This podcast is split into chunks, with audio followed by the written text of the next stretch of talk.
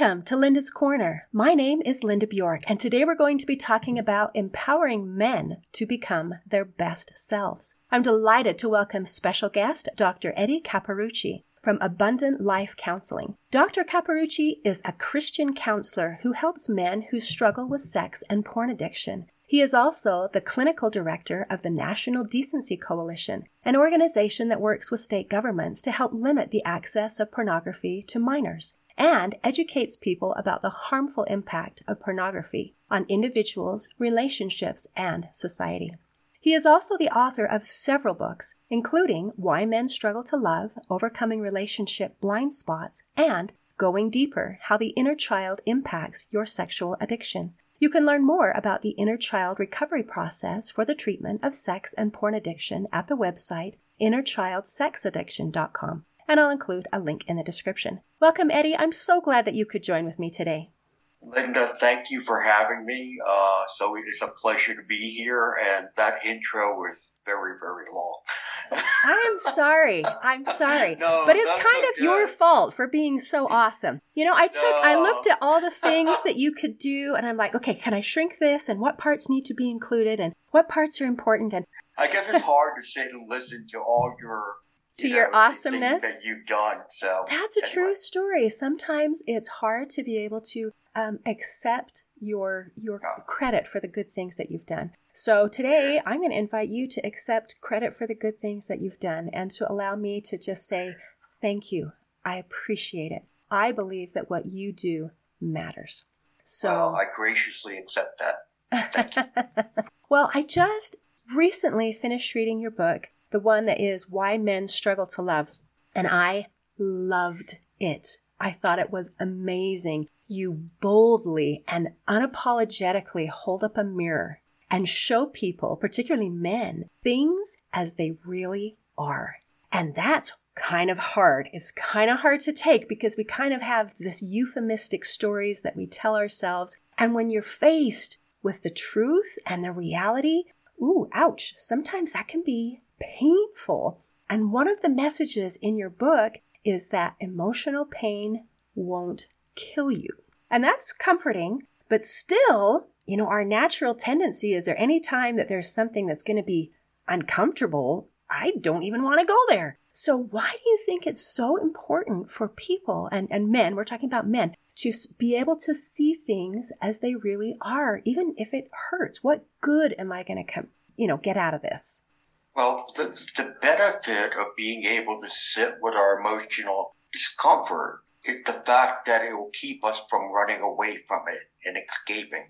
Because when we do that, most of the time what we do is we run to dysfunctional behaviors, which include withdrawing from a situation that we should be engaging in. It could be we become aggressive in wanting to shut that down. Or it could be that even worse, we go into maybe different addictive behaviors where we we throw ourselves into our work, or we get involved too heavily with alcohol or drugs or, you know, uh, video games or even sex and pornography. The inability to sit with pain, I believe, really is a core reason why there are so many people who struggle with addiction, because they don't want to touch that raw nerve that could ultimately help them by giving them the insight they need to know why they suffer. That is so insightful, and I love that, and I want to talk about that some more. So before we go into the the, the, the inner child and that, that depth of emotion, let's let's start just on the surface a little bit with some of those addictive behaviors, some of those things that are, are very, very common and very, very prevalent. So, um, let's talk about sex addiction. Let's talk about pornography. A lot of men think this is no big deal because I'm not hurting anybody. So why is it a big deal? How does pornography negatively affect the individual who is participating in it, their relationship, and society in general? Right. Yeah, we, we could spend the whole time on that. that. uh, but basically what it is, pornography, it distorts our view of sexuality. It distorts our view of relationship. Uh, it distorts our view of ourselves. Because especially with men, sometimes they're like, oh, you know what, I don't measure up. I'm not as good as some of the men that I see here on the camera. But worse yet is the way it teaches them to objectify women and men. It teaches them how to objectify. Um, you know, and for the men who, who sit there and say like, well, you know, it's just porn. You know, they these people want to be in this. And, you know, I, I share a quick story with them. I say, well, if you think the women who are involved in pornography want to be there, and I will admit there, there are some who get involved because of the money, but ask yourself this question. When was that time you met that twelve-year-old girl and you said to her, what do you want to be when you grow up? And she said, oh, I want to take my clothes off in front of a camera and have sex with strange men and women. I said, when did you meet her? And of course, no one's ever been able to answer that question. But then I also say, but you know what? I'll bet there are some little girls out there who would say something like that. But let me tell you something. Somebody or somebodies have hurt them very badly and have eroded all their sense of self-worth. So now they become older and it's like, oh, you know what? Maybe that is a better way to make money. They are broken. And all you're doing is you're contributing to that brokenness by driving the demand. So there are many factors also. I mean, the fact is that watching pornography, what it does, we've seen studies that it will impact the way you view your spouse. You may not find them as attractive or as exciting. Uh, so it can crush the relationship there. Women also, many women look at men looking at uh, using pornography, and they now wonder, why am I not good enough? What's wrong with me? Why don't you want me? And so therefore it puts distance between them. Pornography also gets men to isolate. They don't want to go out and do things because they rather sit and watch porn. There are so many different factors that are involved. But overall, pornography is not healthy to relationships. Very much so. And I appreciated in your book where you talked about the amount of time it takes for a spouse to be able to get over that um, they've been betrayed by by this. And it usually is not only the use of pornography, but the secrecy and the deceit that goes along the with lie. It. But it the takes lie. a long it's time. Far worse than anything. Right. Because if I can't trust you, we don't have a relationship. Right. Relationships are really based on trust. Okay, so it's not a good thing, and I know we could talk about this particular thing for a long time, but let's go deeper. And I love how you talk about this is a problem, but it's also a problem that people are attracted to because it is kind of a solution or a pseudo-solution to a deeper problem, where it kind of, it's almost a, a self-soothing thing so that I don't have to face what my real issues are. So let's let's go a little bit deeper. Can you kind of explain, as you talked about, why is it hard for men to love? Yeah, well, it's hard for men to love because it goes back to our childhood. Uh, when we are growing up in the early ages of childhood development, there are several stages that we go through that teach us how to engage with people in a very healthy way. And what happened for a majority of men, especially those who struggle with an addiction, or those who just can't really be in a very healthy relationship, it's because they miss some of those very critical components that were needed. For example, attunement. A child is taught to attune when he sees his mother and his mother shows her emotion to him. Okay, she can see that, he can read it. He starts to pick it up. Mom's very happy today. Mom's a little off today. Mom. Well, if they're not shown that, they don't pick that up. So also the idea of trust, all right? Can I trust my parents? I come to them, I have a problem, I have an issue, and it's like, I'm too busy, leave me alone. I can't be bothered right now. No, a child crying and nobody comes to comfort. So therefore, that is like the trust. I can't trust those people who I need. When it comes to emotional regulation, okay, nobody teaching me why, the why, just like stop it, but not explaining to me why I can't feel. And also the idea of the empathy, not being able to teach them to the person is going through. But I think of all of them, the worst is that inability to sit with the pain.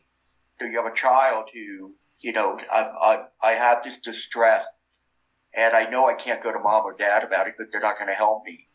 So therefore, what do I do? And what does a child do? A child, well, a child doesn't have a lot of worldly experiences, and they're more emotionally based in their thinking than they are cognitively. So they come up with one solution. I won't think about it.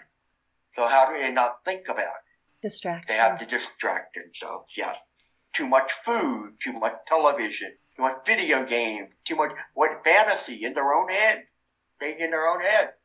That that behavior continues into our adult, into our teen year, then into our adult world. We never sit with pain. Instead, we run. We're runners. And runners, you're going to run from everything, including trying to be emotionally connected and engaged. And that's not really going to very, be very helpful for a relationship.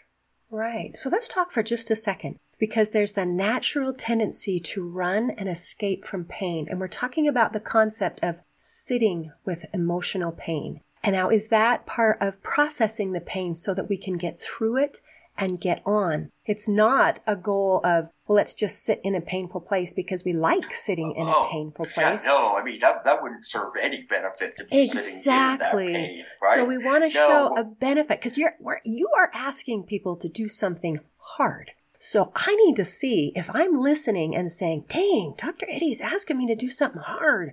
I need to see what's in it for me. Otherwise, I'm going to keep running. You know what right. I mean? So, so let's look at the process for a moment, okay? Something happens in your life today. It It is triggering. It causes emotional distress. I believe our inner child gets activated when that happens. We're not aware of it. Kid reaches into a storage unit and he pulls out something that seemed very similar to what just happened. And what that does, that compounds our distress and our anxiety increases. So now this is where, oh my gosh, I don't want to sit with this. We're both people run. And what I say is, no, we're not going to run. What we're going to do is we're going to sit here for five, ten minutes, maybe a little bit longer. And I'm going to see, what are the emotions that I'm really feeling? What is really gone here? You know, what, what, what am I going to do? So, yeah, okay, maybe I'm feeling rejected right now. Maybe what happened, that guy, you know, you're supposed to go to lunch with me, he cancels, and he says, I'm too busy, he just hangs up on me. I'm feeling rejected. And my little kid thinking about a time when he went over to our friend's house when we were eleven, and he goes to knock on a door, and friend opens up the door, and you see a bunch of other friends in there, and you're like, what do you, what's going on? He's like, oh, we're just hanging out. Well, can I come in? No. My mom said I can't have anybody else. And slap the door in your face. And you go home and you're feeling that. And so now all of a sudden your intensity's here. But now after I sit with it for a few minutes, then I have to go to the next step, Linda. And that is, why mine? What I feel versus what is real. Because in many cases, they are two completely different things. So while I may feel rejected that this guy just very abruptly canceled lunch and hung up on me, what's reality? Reality, well, you know what? He said he was busy. He said something came up. Then he'll get back to me. You know what? I really don't have enough information here to make the determination I've been rejected. Maybe I haven't been rejected. So now, what what is the best solution? You know what? I think I'll give him a couple days. I'll call him if I don't hear from him. And I'll ask them, say, hey, you don't want to get together for lunch?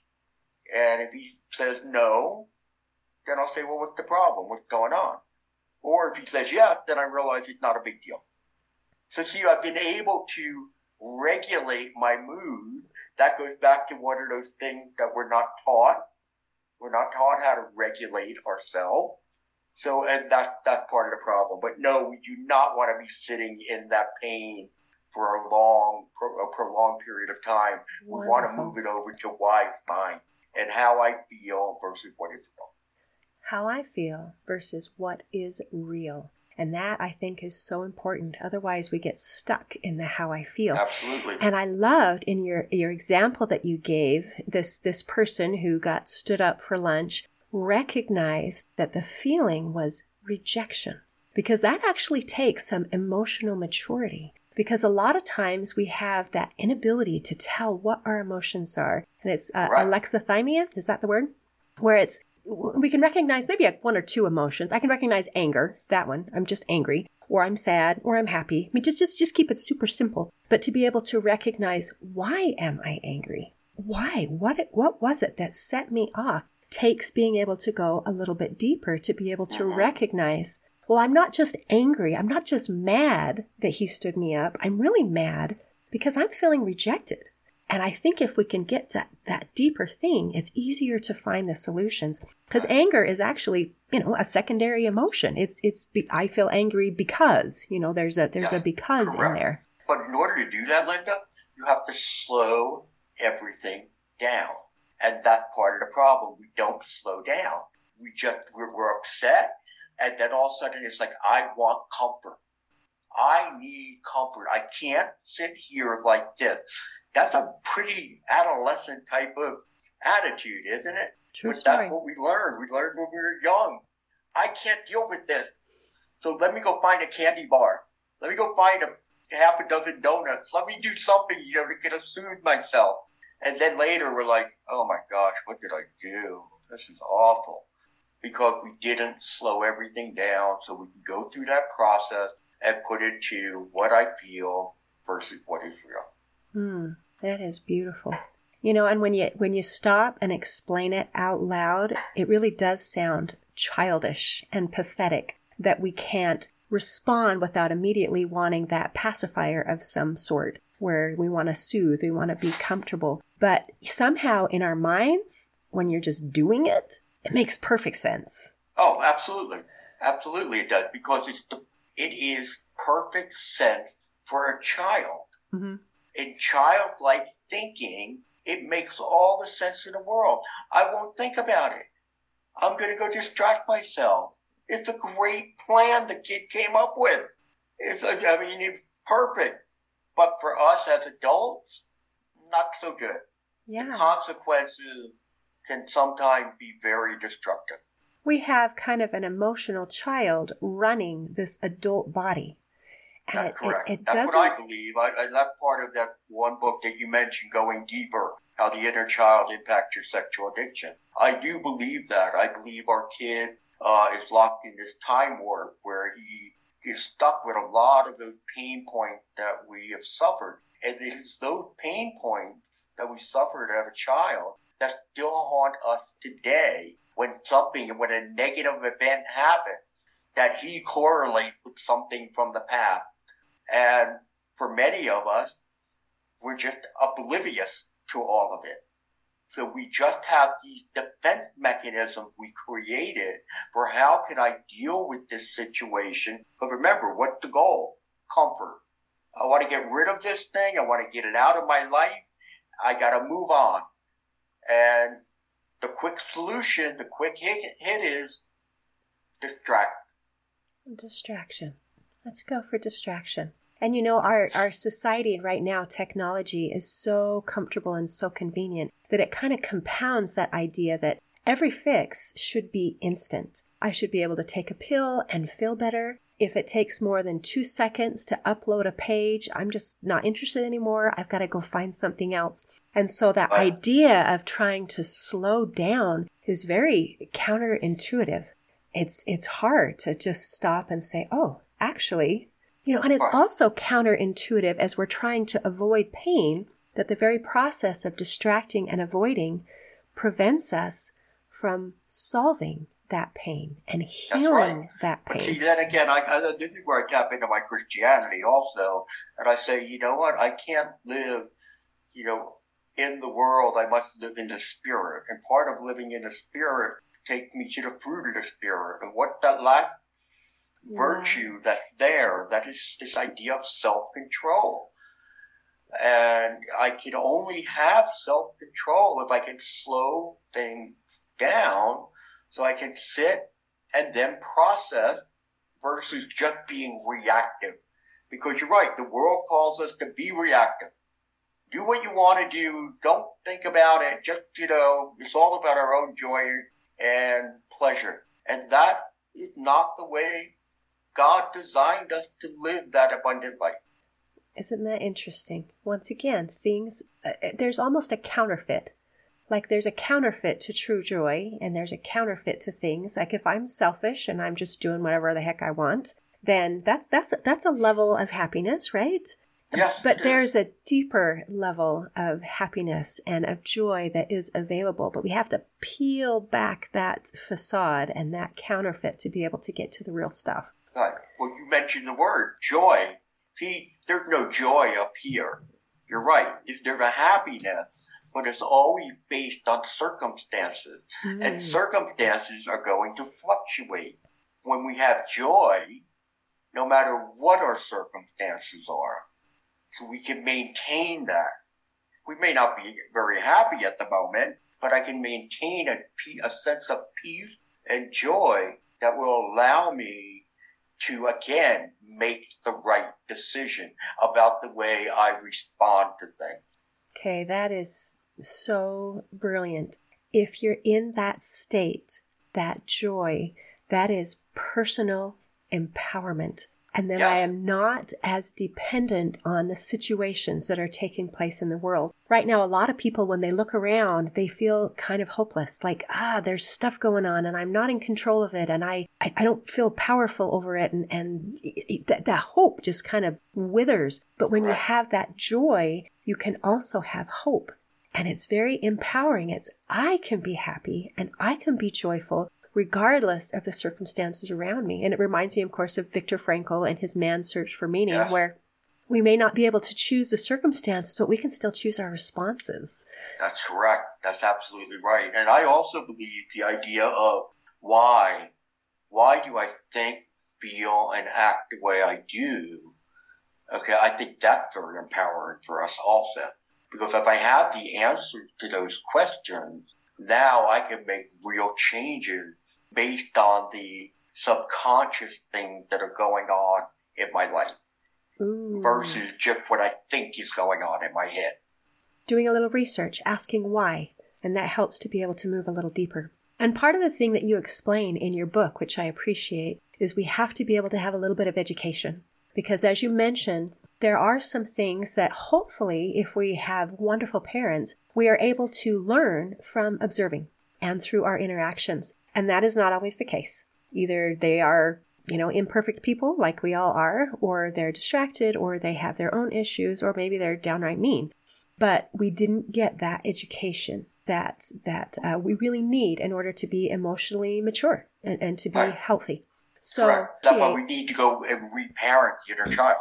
Reparent the inner child. Isn't that lovely? That way we can say, even if we didn't think our parents did an awesome job, then we can stop judging and saying, okay, now I'm the parent to me.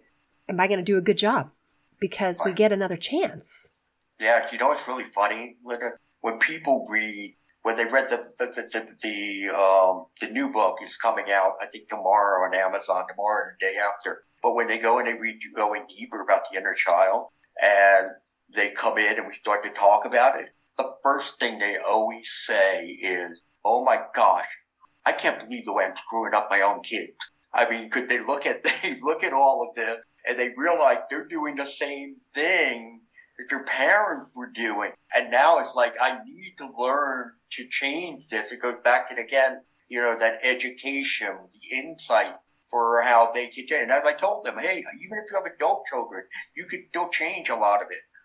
Okay, you could have a very different outlook that they see and they wonder and they appreciate, and, and then to be able to sit there and apologize and they tell them, you know what, I'm sorry, I did not give you what you needed at the time. I didn't know, I was ignorant, but I want to be here now for you. Wow, that would be amazing to be able to have the, the courage and the humility to go forward and do that. And not... I've seen it happen. No. I've seen it. I've seen it happen. Many times. And the response, like you just said, is, this is amazing. I can't believe Dad is doing this. I mean, I just, you know, so.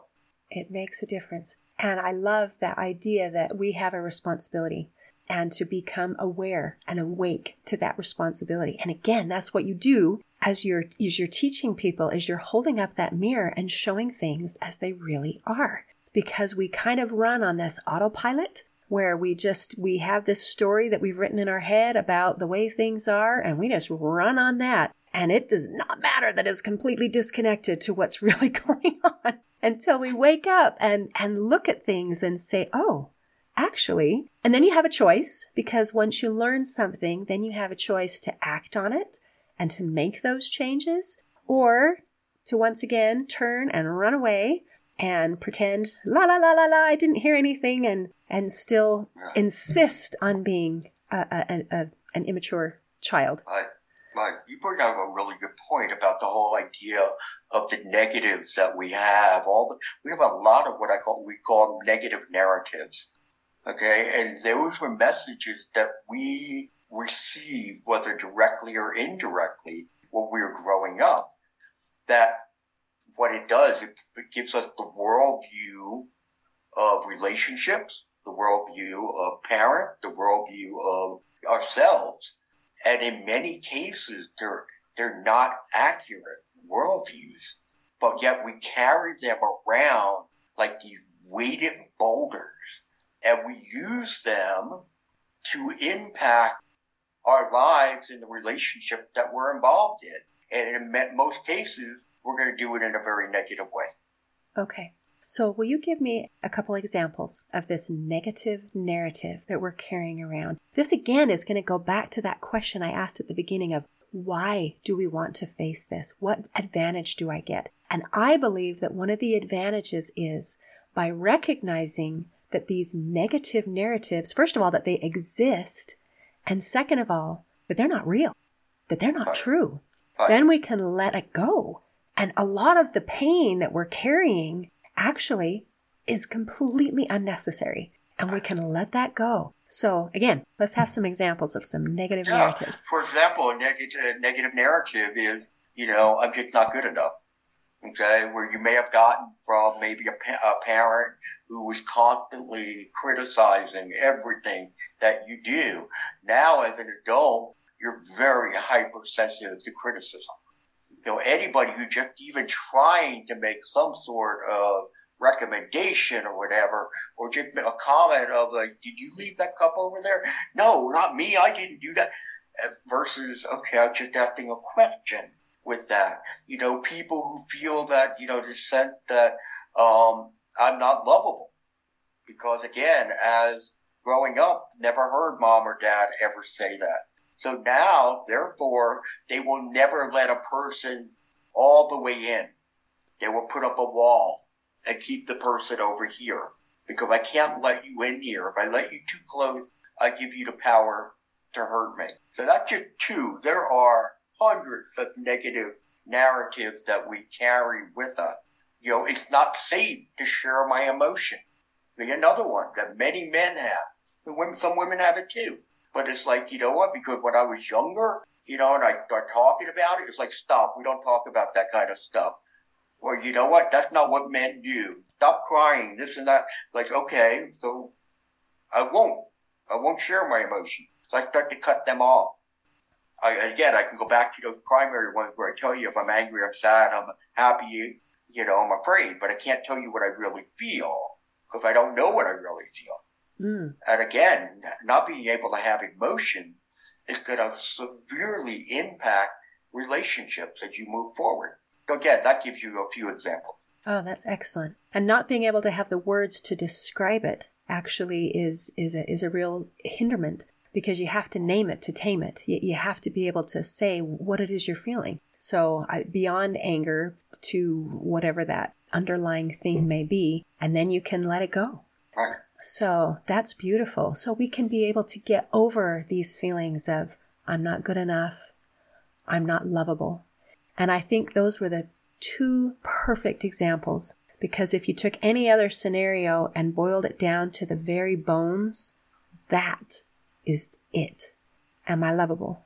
Am I good enough? Those, those basic things. So now that we've discovered that I have this negative narrative going on in my head, what's the next step to being able to get rid of it?